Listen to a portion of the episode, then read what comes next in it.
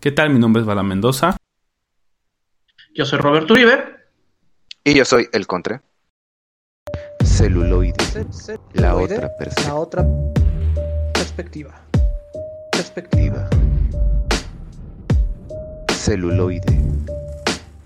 La otra perspectiva. Perspectiva. Perspectiva. Así es, estamos de vuelta aquí en Celuloide la otra perspectiva. Un episodio más en vivo, por fin, después de tantos este, retos en el camino. Estamos de vuelta con su show favorito. Sí, exacto. Ahí nos dicen cómo se escucha y qué, tal, qué tal vamos. ¿No?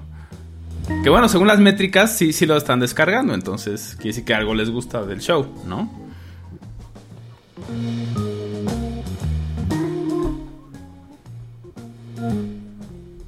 Exactamente. En el frente de los Estados Unidos que están buscando su ciudadanía, pero que ahorita están en Afganistán, mucha suerte, compatriotas. Gánese su green card. Sí, y pues bueno, esta semana hay, hay algo de cine, hay algo de, de, todo. Y pues lo que está en boca de todos, la demanda de Scarlett Johansson versus Disney, el ratón maligno versus la, la belleza extrema este, pues ha dado de qué hablar. Lo primero es que M. Stone se bajó del tren y por lo visto negoció la segunda parte de Cruella, además de hay una lana. Y por otro lado, el ratón echó un pasito para atrás y dice, ya no quiero que sea pública la, la demanda, podemos arreglarnos por privado, además de que liberó o, mostró los lo que llegó a Disney Plus por parte de este Black Widow, entonces yo creo que todo apunta a que va a haber una reconciliación en privado. Sí, pues sí, va a haber un acuerdo, ¿no? Y... Ajá. Siempre es mejor arreglarse por fuera. Ajá, ya después de, de que pues bueno, no se, no se negoció correctamente las cosas. Ya después de que, de que Scarlett nos, nos brindó eh, amablemente el tráiler final de, de Spider-Man No Way Home. Ajá. Eh, ella, fue quien lo liberó. ¿no? Ahí, ahí, ahí, el chisme dice que, que, lo liberó, entonces ya ahí también Sony dijo, güey, ya mejor pásale, pásale sus dos milloncitos que le toca, ya, ya, ya estuvo, ya, ya me estás ordenando a mí. Y que se cache. Exacto. que por cierto, en, ese, ámbito, en ese ámbito, este tráiler de No Way Home rompió completamente el internet. No solo la filtración, sino ya el tráiler oficial. Sí. Se sospecha en cifras de YouTube fue el más visto, incluso más aún que eh, Endgame, y que nos va a traer, pues lo que ya sabíamos, lo que ya queríamos, ¿no? Un posible Spider-Verso. Eh, Alfred Molina regresa a interpretar al Doc Ock eh, ya se confirmó que también William de Neo con... William William Defoe ya regresa también como el Green Goblin. Nice. Y pues vaya, o sea, eh, casi cuatro de los seis siniestros están confirmados. Esta, esta película viene, viene grande. Viene bien. Todo. Sí, pues sí, tienen, tienen que, ¿no? O sea, no, no pueden este, irse como por menos. Exacto, ya hasta también se rumorea que, puede, llegó, llegó en rumores ya, no, sobra nada, también hacer este aparición Venom, Tom Hardy, es posible, ya, ya por ahí hay alguien que ya hiló una escena y dicen, miren, ahí se ve Venom claramente. Que, que, desafortunadamente aparentemente su película se vuelve a retrasar, Venom, sí, Carnage. Entonces esa, esa nunca es buena señal, de hecho ya aplazó la fecha de lo que iba a ser Morbius. Ya Morbius ahorita también está como medio en el olvido. No se sabe bien cuándo se estrenará. Yo, yo creo que ese es el, el, efecto Leto. O sea, después de Requiem for a, Dream, después de Requiem por un sueño, todo lo que hace Gerard Leto termina en el olvido. se quedó con la maldición, güey. Pues es que, es que, no, no, no, y Jared Leto es, a mí yo lo considero un, un, buen actor, pero híjole, yo creo que por cada buen acierto. Sí, no, por supuesto no, es, no es ningún secreto que esa película me dio la mejor siesta de 20 minutos que he tenido en años. Aparte que ese día iba con un gripón al cine. Pero sí, me dormí y, y, tú sabes perfectamente que todos nos dormimos. ¿Qué nos perdimos? Nada. Todos nos dormimos, güey. Apareció Gerard Leto y todos nos dormimos de esos 20 minutos que aparecen. que, ah, le puedes quitar. Le, puedes quitar la aparición de Jared Leto y hasta se vuelve más dinámica la película, ¿eh? Te lo juro. Es, agarra otro ritmo. Es que sale en pantalla, ¿no? y, este, más problemas para Disney y Marvel, puesto que el actor principal de Cheng y la leyenda de los 10 anillos arremetió contra el productor de la película, porque el productor dice que es un experimento y le contestó en, Twitter, pues no somos ningún experimento, ¿no? Somos parte del universo... ¿no? O sea, sabemos que Disney quiere desde hace años entrar al mercado, digamos, al chino. Ajá, al chino. Entonces, pues sí, ha tenido sus, sus fallidos intentos como Mulan Live Action, que está horrible, no la vean Está horrible por la pésima adaptación. Es que no, no, mira, eh, Mulan de Disney y la, la, clásica, la animada, es muy buena película, es muy divertida. Sí, no, la, y que se, animada que se toma y que se toma muchas libertades en cuanto al poema original que spoiler de hace varios siglos pero este live action verdaderamente, eh, pues no, o sea, quiere, quieres quedar bien con el grupo, con el público asiático, quieres quedar bien con el grupo feminista ultra radical, quieres quedar bien con los fans hardcore de Disney eh, animados, entonces es que no puedes quedar bien con todo el mundo. Y, y en el proceso desmadras una historia que iba a ser muy buena. Y ya el golpe de gracia, pues fue hashtag coronavirus fue lo que terminó de sepultar una película que ya venía con muchos problemas. Ahora veamos qué tal le va a Shang-Chi. A, Shang-Chi, pues digamos que yo creo que yo creo que es como el efecto Guardians of the Galaxy. Disney no espera nada, pero dice, oye, si pega, pues qué bien, ¿no? Pero, o sea, ¿qué tan mal como empresa te ves de que no le tienes fe al propio producto que estás sacando? Sí, eso, eso está, eso está mal. Sí, y que tiene, ah, bueno, mal, sí por Rotten Tomatoes está como que, digo, no, no es obviamente, la vamos a creer ciegamente en ellos, pero está recibiendo al menos de los críticos buenas reacciones. Ya, ya, ya veremos el siguiente fin de semana, que empieza septiembre, la podremos ver ya sea en cines o, ya saben, con Access vía Disney Plus. Y malas noticias para el Escuadrón Suicida, le ha ido re mal en taquilla pero por su segunda semana, ¿no? Porque la primera le fue, le fue bastante bien. Sí, la, la segunda semana este, bajó como el 80%. Que todavía estamos con el tema sensible de la, del cine. Antes, ¿cuántas veces no se aventaba la gente hasta cinco o seis veces seguidas una película cuando pegaba? Claro. hubo, hubo, loquitos que se aventaron como 10 veces eh, Infinity War en el cine. Yo nada más la vi dos. que no vamos a decir nombres, pero pero. Pero los de aquí suman más de 10, ¿no? sí, claro. Claro, y, este, y es muy buena película. Muy, muy buena. Yo salí fascinado. Eh, no, me, no me supieron las palomitas después, pero salí fascinado de, la, de verla. Ahí vamos a poner las reseñas, ¿no? Que, hicieron. Ah, una acá el señor Contre toda tiene que hacer la suya, pero bueno, el señor Torres hizo la suya y lo vamos a, a, compartir pronto, ¿no? A ver qué también nos comparten los, los escuchas. Diez pues, minutos de hablar de la belleza de Daniela Melchor. Ajá. Este, pues bueno, basta de chorizo, vamos con la maciza. Y este programa lo vamos a dedicar a la amistad. A, la, a esta amistad que trasciende pantallas, que trasciende empresas. Y hay muchos ejemplos de este tipo de, camaradas, por así decirlo, este, dentro y fuera de la pantalla de cine.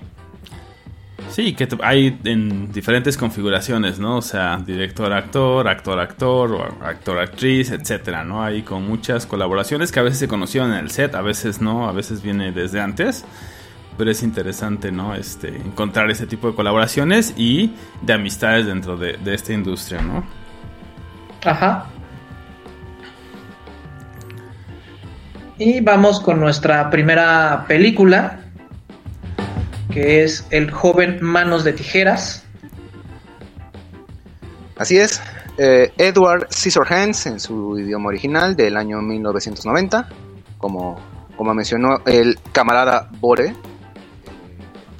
El joven Manos de Tijera la apodamos aquí en Latinoamérica y que nos brinda, yo creo que para mí, una de las más maravillosas y lucrativas amistades del mundo del medio, de Johnny Depp y Tim Burton, eh, actor y director respectivamente. Eh, estuve leyendo y pueden corregirme si me equivoco. Esta es, me parece, la primera vez en que ambos colaboran juntos en una producción masiva. Se enamoraron, güey. Exacto, aquí, aquí nació este, esta, pues yo creo que, no sé si relación padre-hijo o hermano mayor, hermano menor, pero aquí eh, fue la punta que cimentó una, una de las más grandes amistades y que prácticamente ellos dos juntos son eh, calidad, que de por sí cada uno por separado también tiene ya su, propio bagaje personal, pero juntos son una verdadera mancuerna, de los que también eh, en esta película se destaca Winona Ryder, eh, una de las últimas apariciones... Sobrevivió a Winona Ryder.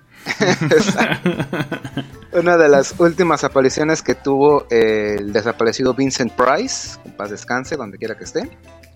Y en lo personal, en mi, en mi muy personal eh, punto de vista, eh, la actriz Kathy Baker, que nos brinda un personaje de estos que abundaban en la década de los 80s y 90s, que era esa mujer de cierta edad, eh, guapetona y que realmente le echaba el ojo a cualquier joven, digamos una, una incursora de las Cougar, y que tuvo una escena, al menos esta película creo que yo sí fue para casi apta para todo público o, M, M2 y M13 más o menos, pero que sí tuvo por parte de esta actriz una escena muy muy interesante cuando intentaba eh, seducir al buen Edward.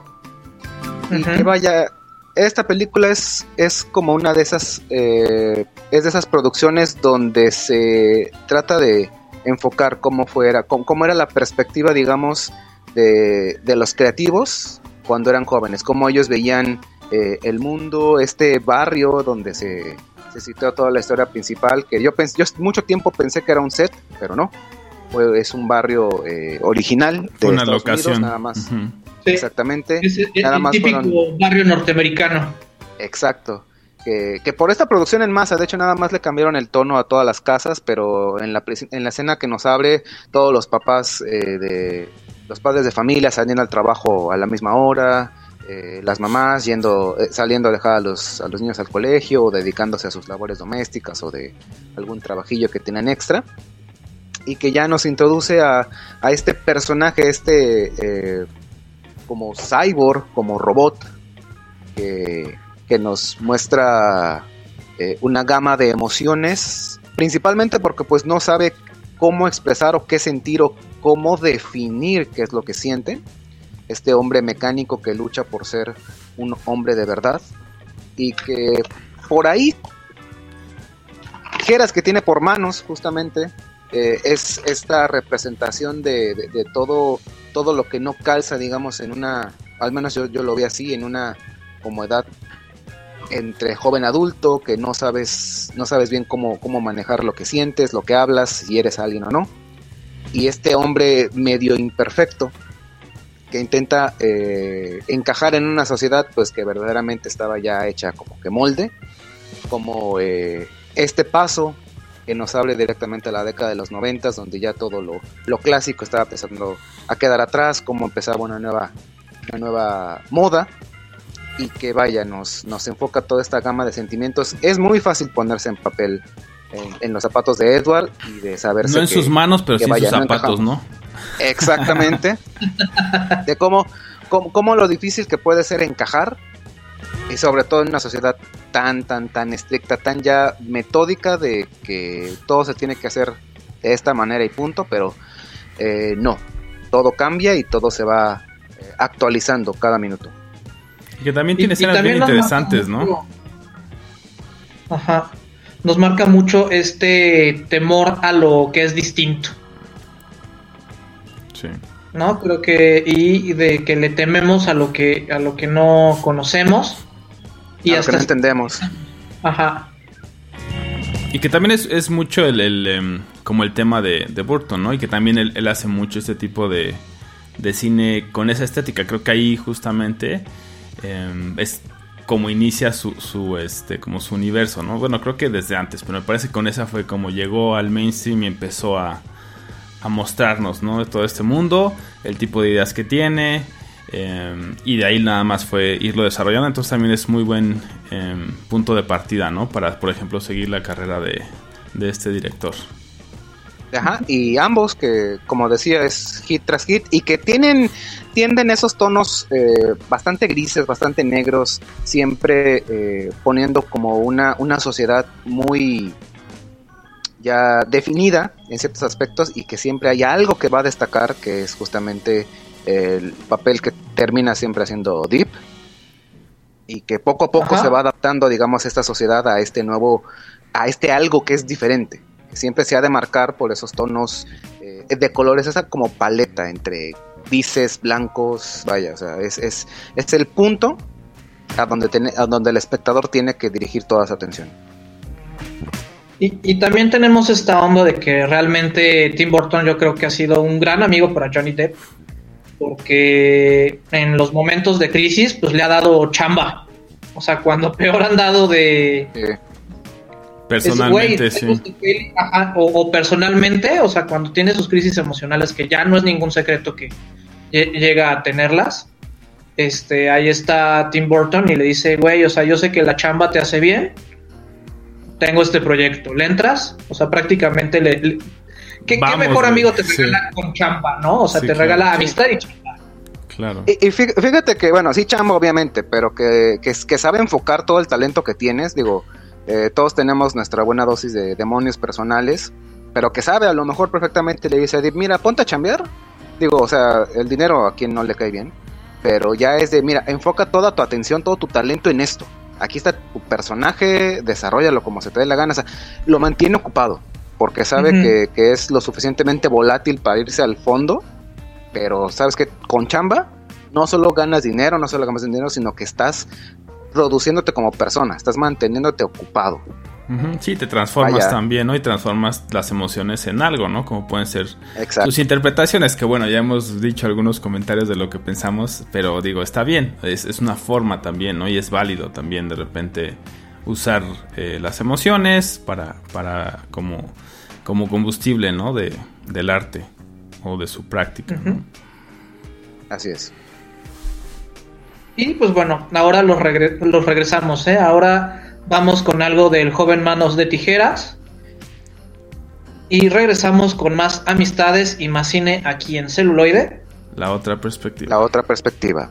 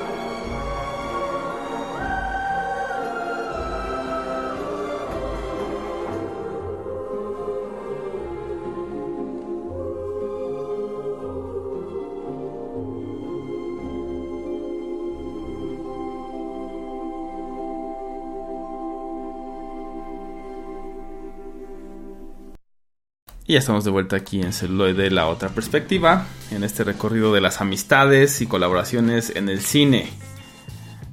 Sí, y les recordamos que nos pueden mandar mensaje, ya sea a nuestras redes sociales, que es este, ya sea Facebook, Twitter, Instagram. Nos pueden descargar en Spotify, MyBox, este, Apple Podcast y también nos pueden mandar un correo a contacto arroba celuloide.life. Sí. El día. Hoy lo dije bien. Hoy lo dije bien. para la memoria. Insensatez. Dos de dos.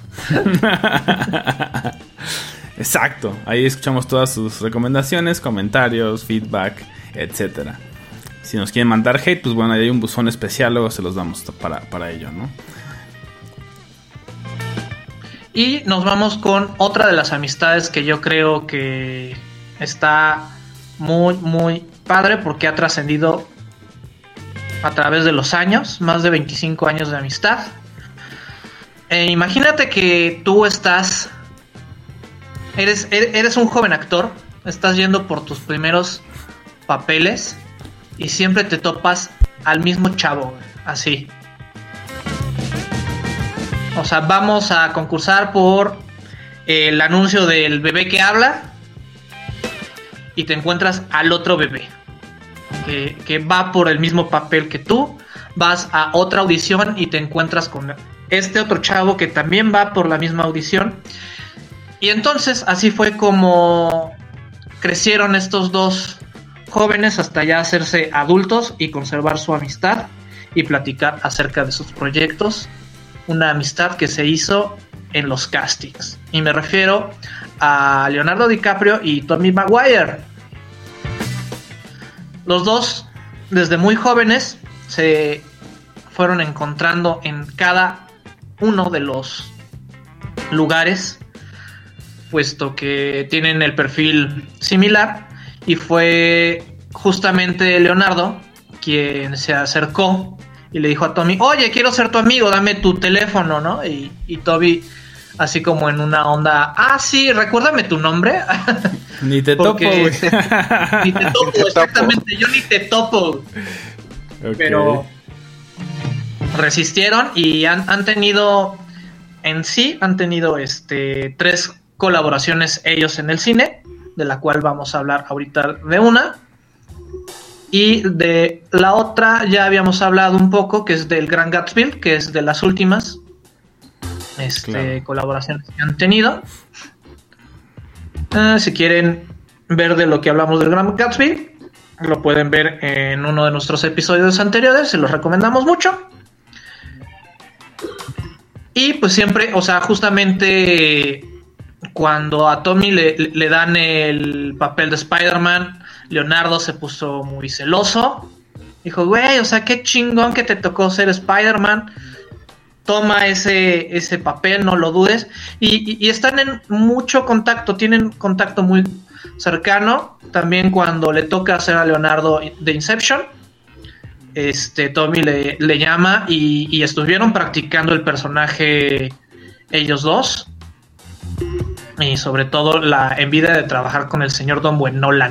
No, pues como no, trabajar con ese señor pues, es un honor y un gusto, ¿no? O sea, Ajá. desde que lees el, el guion Entonces, dices, ok. Y esta este, película, justamente This, This Boy Life, la vida de este chico, This Boy Life. Este, los dos, tanto Leonardo DiCaprio como Tommy, iban por el papel principal, que es el hijo Toby, o sea, Tommy Toby era para, era para Toby Maguire, pero al final se lo quedó DiCaprio, pero lo incluyeron en un papel secundario y ahí estuvieron este trabajando, ¿no? Y que también tiene un cast bastante bueno, ¿no? Nos estabas comentando ahí como el resto de, de las personas que colaboraron y dices, bueno, está interesante. Sí, también con Robert De Niro. Y este hay otros más. Y esta historia justamente nos marca eh, al finales de, los, de la década de los 50, más o menos 1957, 1960. Vemos como el hijo adolescente y su madre están llegando a un nuevo lugar, a una nueva provincia, huyendo del novio abusador de la madre y conocen al mecánico del pueblo que tiene ahí su ¿cómo se llama? su taller y resulta ser Robert De Niro.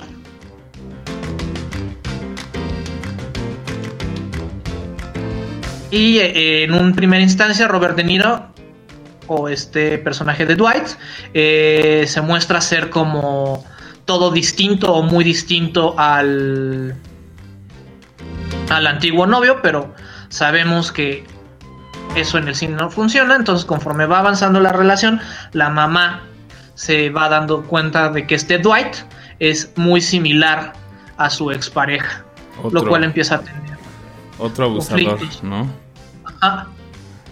Empieza a tener conflictos con el personaje de, de de DiCaprio, perdón.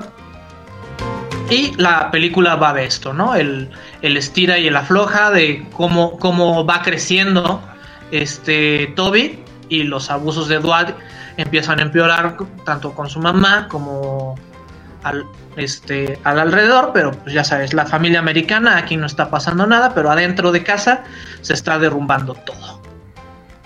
Sí, tiene una carga dramática bastante fuerte y creo que también ahí, desde ahí se podía ver, ¿no? El, el tema, por ejemplo, de qué tan um, histriónico es DiCaprio, ¿no? ¿Cómo, ¿Cómo puede desde tan joven demostrar que puede meterse en un personaje así de complicado, ¿no? Y así de demandante en una película. Como dices, que es fuerte, que, que tiene todos estos temas y, y que te los pone también, ¿no? Bien, digamos, sin, sin tapujos, ¿no? Exactamente. Y pues se la recomiendo mucho. Es de esas joyitas perdidas de Hollywood. Y pues ahora vamos con algo de la vida de este chico y regresamos con más amistades y más celuloide.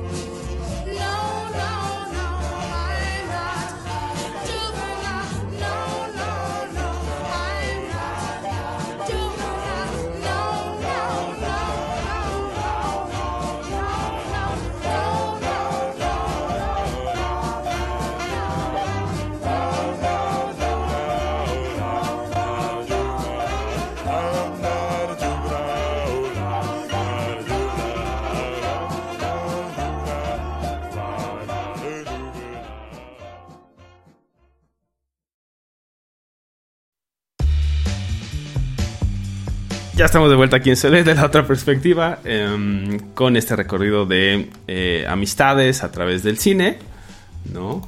Todas estas colaboraciones que se hayan conocido ya sea en el set usualmente, que es algo que, pasa mucho. Y ahora vamos con em, otra de esas amistades que es, eh, se me hizo interesante, ¿no? Porque es em, niño-niña, por así decirlo, ¿no? Es este Paul Rudd y em, Jennifer Aniston, ¿no? Entonces, de ahí me llamó la atención. Se conocieron justamente em, en el set de esta película que se llama El objeto de mi afecto, The Object of My Affection, eh, que es esta em, eh, comedia romántica, ¿no? Justamente. Y por eso se me hizo, se me hizo interesante, ¿no? investigar un poco de esta amistad, de cómo se conocieron y pues que en este, en este, en este trabajo tuvieron que ser pareja, ¿no? En el, o tener por ahí un romance en el este en el set. en la pantalla pero sí exacto en la pantalla pero después salieron y dijeron pues no más bien es como una amistad qué chido conocerte. Y de ahí pues como dices no eh, con los demás casos que hemos visto se fueron frecuentando y hablando y todo eso no y más adelante por ahí teníamos a hablar de otra película que, que después también volvieron a colaborar. Entonces eso es una amistad eh, interesante de de evaluar y de compartir. Um, y, bueno, esta película pues es... Tiene mucho obviamente el formato, ¿no? De, rom-com. No, es, no hace como nada innovador, por así decirlo. Eh, pero es, una historia pues interesante, ¿no? Ya, ya, más o menos tenemos como el, como el feeling para ese tipo de, de películas, ¿no? Sí, y esta, esta amistad la comparan mucho con la de Emma Stone y Ryan Gosling, que todo Hollywood dice, güey, ¿por qué no andan? ¿No? Porque se ve que tienen mucha química, o sea, también han tenido varios proyectos, pero tienen mucha química, digamos, tanto, tanto dentro como fuera de pantalla, y es así como todo el fandom dice, güey, deberían de andar. No, no, no, no, Gosling no la merece. Para nada. Sí, bueno, más, discusiones para el enfrentamiento de, opiniones, ¿no? Someday.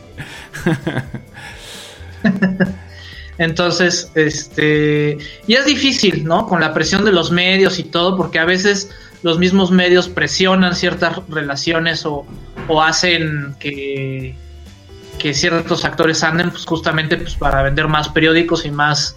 Y es, y luego que dicen que no puede existir una sincera amistad entre hombre y mujer, pues yo creo que sí tenemos varios ejemplos, ¿no? Donde sí se puede. Claro. Eh, medios y fans, ¿eh? También promueven ese tipo de relaciones, de que los ven muy bien en pantalla y quieren verlos bien en todos lados. Pues hace no mucho también a Aniston la, la, la emparejaron con este David Schwimmer, que hicieron pareja en Friends. Y como los vieron en un evento un día, ah, pues sí, el amor trascendió del set a la vida real. No, no, son amigos. Sí. Es también es interesante, ¿no? 10 años trabajando con la misma persona y viéndote diario, pues sí, sí puede surgir un romance, pero creo que se puede dar más hacia una amistad. Sí, o, lo terminas amando como pareja o lo terminas amando como de una manera fraternal, de amistad. No, no es obligatorio. O, terminan odiándose, puede ser también, eso. Sí, también puede ser. Y, sobre todo, como dices, ¿no? Después de tantos años de trabajar este juntos en un set, ¿no? Y cómo puede ser demandante. Pero también es cierto que nos gusta pues, el drama, ¿no? Como decía, si no, sin el drama, pues las películas, las series, pues también eh, se ven un tanto, pues aburridas, ¿no? Entonces también es saber el drama en nuestros, en nuestro cine y en nuestras series, pero no en nuestra vida, ¿no? bueno, al menos yo así es como lo veo. Pero pues a, mucha gente le sigue impactando eso, ¿no? Sigue, como dices, eh, diciendo, ah, entonces sí pasó, ¿no? Sí se enamoraron. Pues no necesariamente. Pero pueden tener esa energía o ese. o representar esa química en pantalla para, obviamente, representar a los personajes y usarlo, ¿no? Si hay, si hay buena química en la vida real, va a haber una excelente química en la pantalla chico. La pantalla. Sí. Sí, ciertamente. Bueno, pues ahora los dejamos con algo de este, Jennifer Aniston y su rom-com para regresar con más amistades y más celuloide.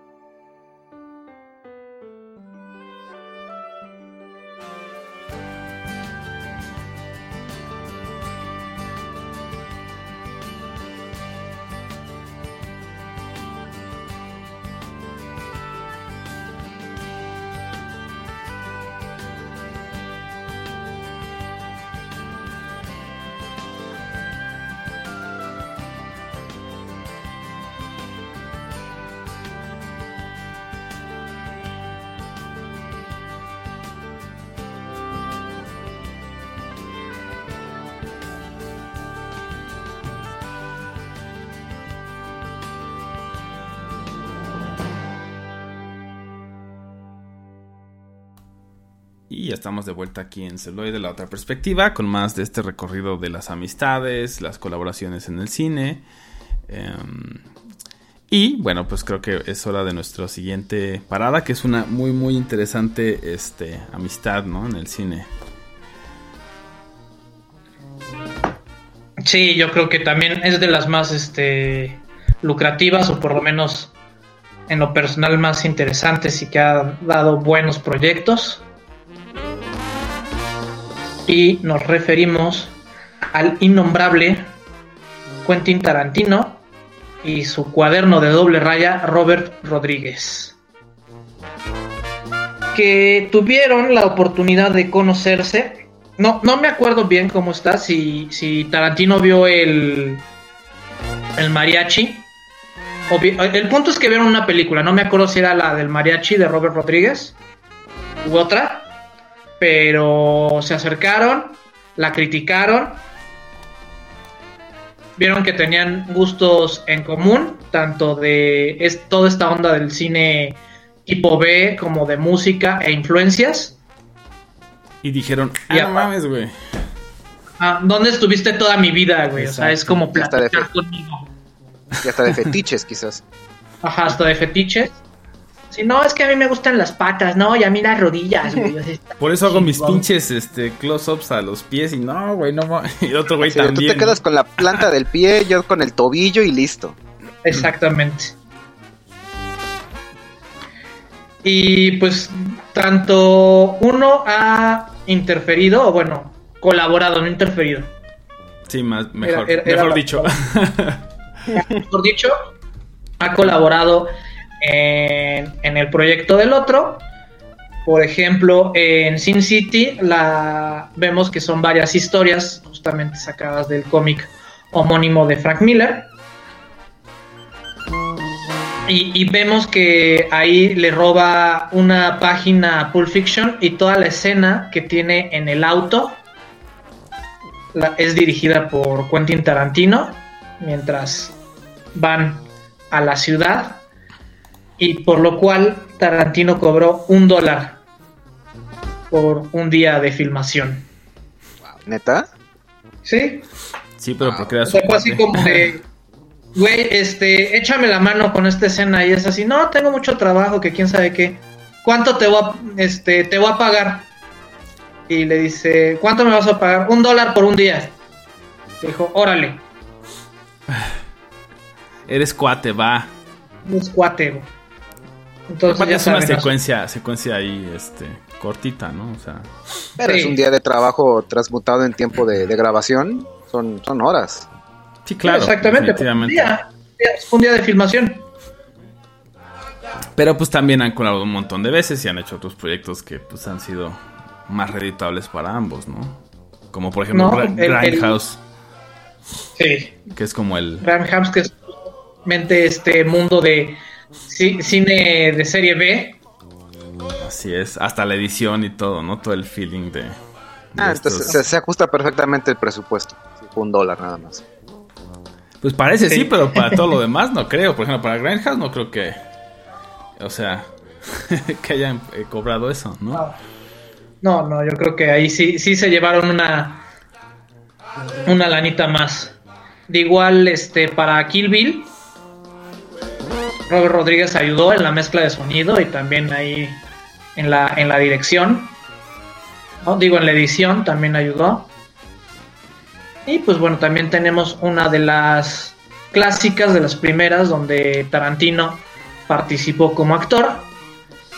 Y nos referimos de Dusk to the Down, del crepúsculo al amanecer, donde Tarantino representa a uno de los hermanos que son los ladrones que acaban de llevarse una lana y terminan en este bar a las afueras de Nuevo México, aparentemente a la mitad de la nada, donde van a tener que sobrevivir a un este apocalipsis vampírico.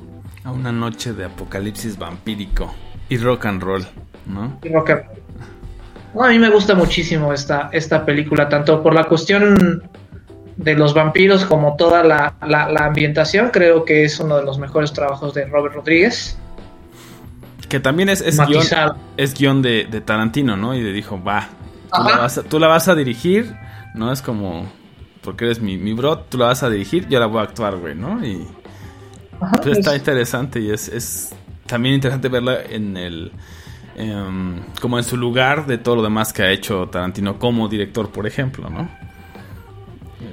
te da como mucha pauta de, las cosas que le gustan, del tipo de, estética, como dices que sí está bastante bien, pues bastante bien hecha y realizada, ¿no? A pesar de a lo mejor no tener un presupuesto tan enorme. ¿Te imaginas? si yo te entrego la historia, tú la diriges y a mí nada más me pagas con patas. Exacto. Esas son amistades. Esas son amistades, sí. Sacas tu OnlyFits y ya. Tarantino, él, lo, va a patrocinar, ¿eh? Sí, sí, sí. Él Yo creo que pone el varo para la plataforma del OnlyFit. OnlyFit. Un éxito en Japón.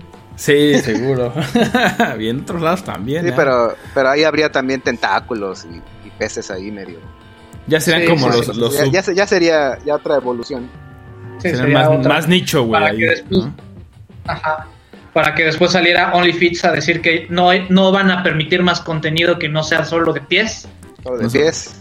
No se permite ya tentáculos, solamente pies. Y luego, no, bueno, está bien lo que quieran. Cualquier similitud con la realidad. no, no, dudes, no dudes que alguien ya escuchó esto y dije, güey, OnlyFit, ya. Ahorita está registrando el dominio, güey, en chinga, sí. Exacto, o sea, es que esa idea se, se hace sola. Sí. Y pues bueno, también tenemos otros proyectos muy divertidos como es este Dead Proof y ¿cuál es la otra que se me fue que salió junto con Dead Proof? Es este Planet Planet Terror. Terror, ¿no? Sí. Sí, también dije, espera. ¿Qué? Donde también vemos cómo vuelve a aparecer Tarantino como este militar, el cual termina siendo zombizado Así es. Y, también aquí, ¿no? Eso es, bueno, bien interesante cómo, hicieron esa colaboración desde como todo el diseño de la campaña, como del concepto, ¿no? Y empezaron a mandar los pósters y como estos este, cortitos que también incluyeron por ahí por todos lados. Eso creo que fue también bastante, bastante interesante, ¿no? De seguir. Eh, en su momento, digo, ahora lo puedes ver todo como el contenido junto pero en ese momento que iban soltando como cachitos y cachitos y los pósters, pues sí, sí generaron como esa expectativa de órale, vamos a ver qué es eso, ¿no? Vamos a ver cómo salen esas, esas dos pelis y los cortitos de, los demás, ¿no? Que, que también colaboraron. Sí, y podemos ver también que nos confirma que Robert Rodríguez nada más hace cine para sus cuates y para sus hijos. ¿No? Ya de ahí ya, ya, ya no hace más. Ya no se sale de ahí, sí pues, güey, son las dos cosas más importantes para él, pues, está bien. y pues bueno, ahora los dejamos con algo de El crepúsculo al amanecer y regresamos con más amistades y más celuloide.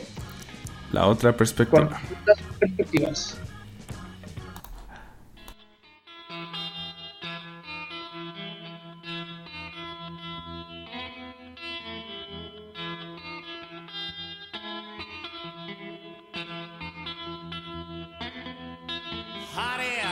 like a dead man from a white oak tree.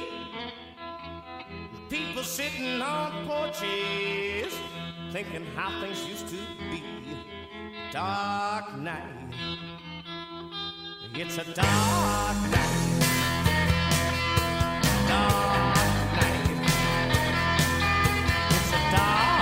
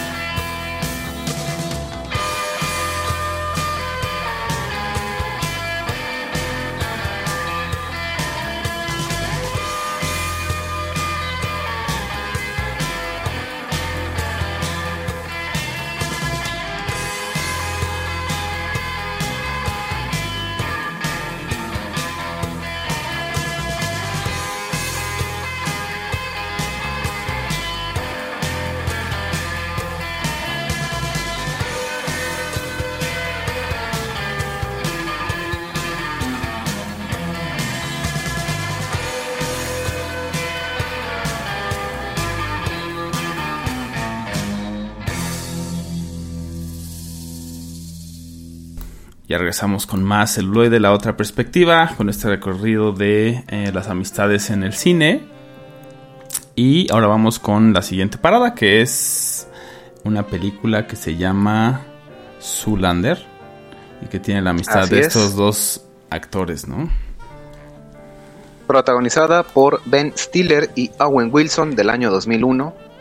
Zoolander, este, aquí caballeros vamos a apagar nuestro cerebro eh, unos cuantos minutos porque eh, la película lo amerita. Aquí no hay nada que, profundizar, es una historia enteramente cómica, absurda y que es un festival de eh, cameos de celebridades, un festival de humor gringo, pero no, no estilo epic movie ni nada de eso, es todavía humor gringo del bueno, que nos narra la historia de Derek Zoolander, un modelo masculino, que ya aquí nos metemos completamente en el papel de, si quieres verte bien por fuera, por dentro tu cerebro está más que apagado, no, no cachas absolutamente nada, tienes un IQ bajísimo, donde o todo lo tomas literal o verdaderamente todo eh, lo de cultura general se te va de largo. Y tiene que competir contra Hansel, interpretado por Owen Wilson, que es la historia hasta eso, que sí tiene historia de- del grande, del modelo que ha, revolucionado la industria, pero que en algún momento tiene que pasar la antorcha, le guste o no, y que vemos como cae en desgracia, ya, este, ya no es el modelo masculino del año, ya tiene que, ya fue reemplazado por alguien obviamente más joven, con una carrera en virtual ascenso, pero que también nos, nos marca un este, elaborado plan conspiranoico, ya que la industria de la moda eh, está totalmente sometida, controlada por las grandes potencias y de hecho aprovecho para hacer una pequeña fe de ratas que hubo la, el, episodio anterior. Se mencionaba que en la este eh, en la en la este pequeño homenaje que se le hizo de los Simpson a Terminator se comentó que el asesino del presidente Lincoln era Harvey Oswald y no, no, no, una disculpa, fue John Wilkin Boots ya que el actor John Wilkin Boots también modelaba y él en su momento fue este fue eh, programado para que asesinara a Lincoln dentro de la película Zoolander, ya que los modelos masculinos están eh, ampliamente entrenados, están físicamente óptimos y son los perfectos asesinos. Total, después si se mueren no importa porque hay todavía más modelos masculinos. Y en este caso, Zoolander es programado para acabar con el primer ministro de Malasia que quiere abolir el trabajo infantil. Pero eh, el personaje de Will Ferrell, que es buenísimo, que es Mugatu, quiere acabar con todo esto, quiere que Zoolander mate al primer ministro de Malasia y que todo siga como está. Con Que niños sigamos teniendo niños haciendo balones de fútbol. ¿Qué? niños Exactamente, niñas trabajando ocho horas diarias por un salario de un dólar al día, entonces vaya, negociazo. Es, es como Aquí Tarantino, güey, que, que- que trabajaba por un dólar al día, güey. Exacto, pero aquí Tarantino, pues es, él es un adulto, él está completamente consciente que no va a ser ni más ni menos rico. Eh, pero no, aquí la, trama es distinta y que también, como decía, nos da un festival de cameos entre los que yo puedo destacar a Fred Durst, a Lil Kim, a Ben Affleck, a el bajista de la banda System of a Down, Shavo Odadjian también aparece en esta película, Paris Hilton, Donald y Melania Trump. Y para mí uno de los mejores cameos que tiene esta película es de David Bowie. En Sí, este claro. duelo pasarela que tienen eh, Zoolander y Hansel, que es buenísimo. Y que vaya, o sea, la película al final termina como, como era de, de- de esperarse. Zoolander no mata al primer ministro. Nos deleita con la preciosa mirada Magnum que puede hacer, puede enloquecer a hombres y mujeres por igual. Detiene una shuriken en forma de M que iba a matar al primer ministro. Y pues vaya, nos entrega un final feliz. Eh, Hansel y Zoolander terminan como mejores amigos. Se crea el centro Derek Zoolander para niños que quieren leer bien y hacer otras cosas bien también. Y la fuente, fuente me hace reír. La, el- el- la fuente en un homenaje que nos recuerda que no hay que jugar con gasolina, no hay que bañarnos con gasolina ni lavar un auto con gasolina y mucho menos, digo, ya si nos, no nos queda de otro y lo hacemos, no fumar. Después de todo eso, claro. Sí, sí, sí. Después digo, Entonces- ya si quieres jugar con gasolina, bueno. Entonces de ahí surgió la... O sea, hicieron la película para tener una amistad. O ya eran amigos desde antes. No, ya eran, Ah, ya, ya había habido colaboraciones, pero aquí, aquí verdaderamente explotan, porque de hecho también esto es una, una cosa que nos da las buenas amistades. Dos buenos amigos, al menos en pantalla, pueden también ejercer o personificar a dos perfectos rivales o dos perfectos enemigos, y esto también nos da una excelente química. Claro. Sí. que se conocen tan bien tan fuera que por dentro pueden literalmente odiarse, pero a final de cuentas, y como es este caso, terminan siendo los best friends forever. Y, Son am- este, amigos, ¿no? Al final puedes jugar en el set y ya después Así es. Sales y sigues siendo quien eres, ¿no? Y yo me, me- voy a poner un poquito serio porque Owen Wilson sufre de muchas depresiones.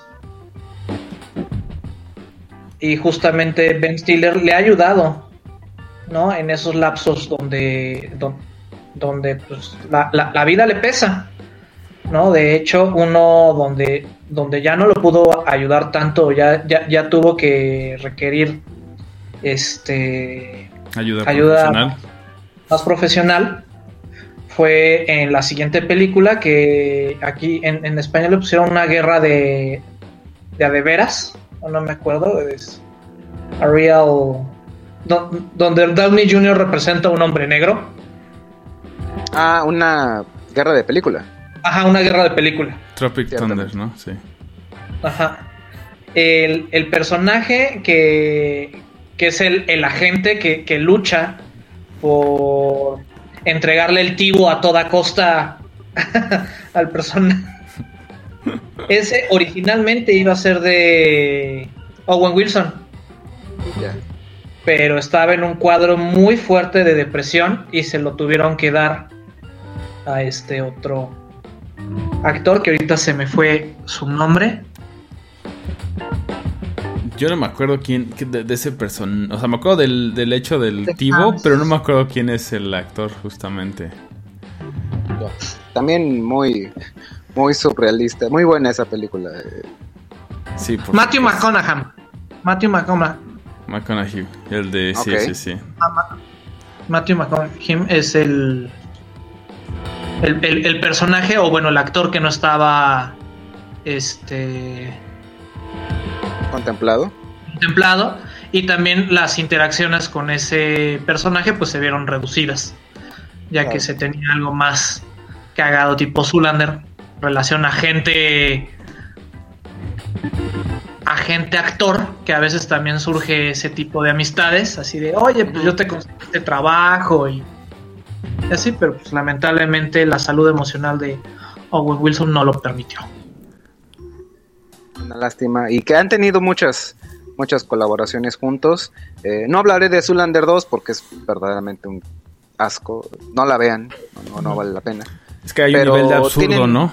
Una- un nivel de absurdo así, que sí es sí ya- gracioso, donde dices, "Ah, ya, no, es Sí, demasiado. no, no, no, los primeros, los primeros minutos, digo, si bien es, te, te atrapa, porque si viste la 1 vas a tener ganas de ver la 2, pero no, es, es- es un absurdismo total, pero que también tienen la trilogía de The Fockers, donde también trabajan, en la segunda apenas y sale al final Wilson, pero en la 1 y la 3, ahí llevan justamente esta fría enemistad, o también en la trilogía de eh, Una noche en el museo, Claro. también es muy buena, eh, hacen muy Dupla. buena dupla y vaya. Es, es una amistad que trasciende verdaderamente la pantalla grande y, y que qué bueno que también, como en el caso eh, Deep eh, Burton, que se apoyen mutuamente a, a- a sacarse en momentos difíciles. Sí, bueno, pues ahora vamos con algo de Zulander y regresamos con más celuloide, la otra perspectiva.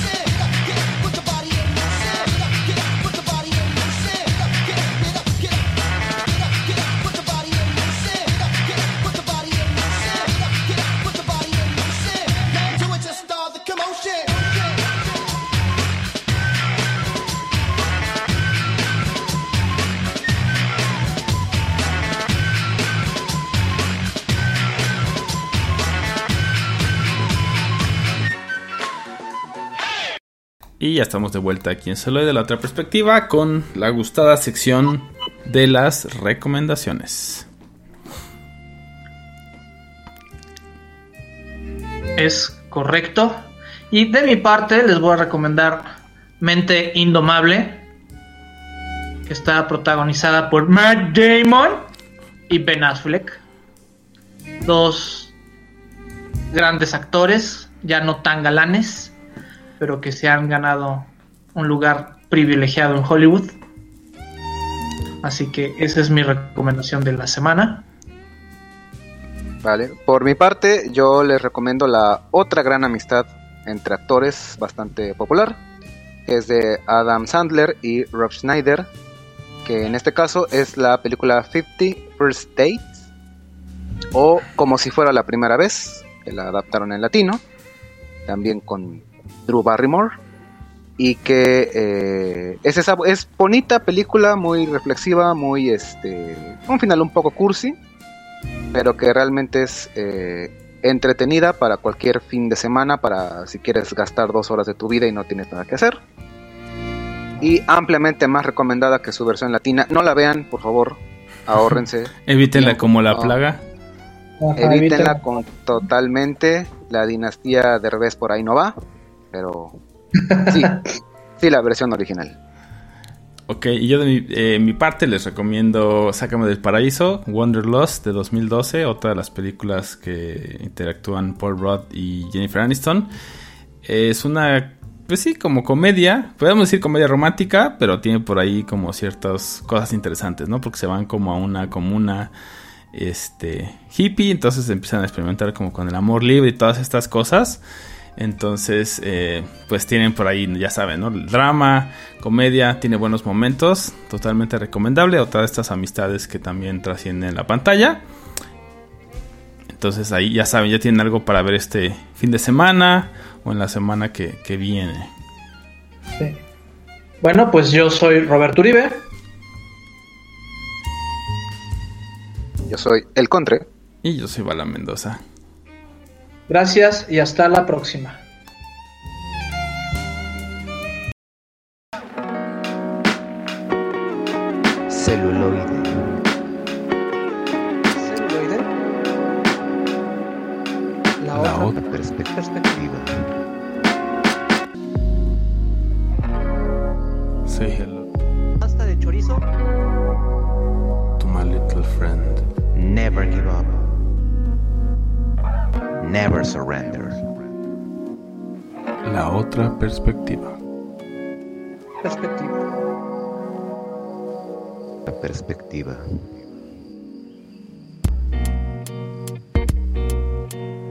Vamos con la maciza.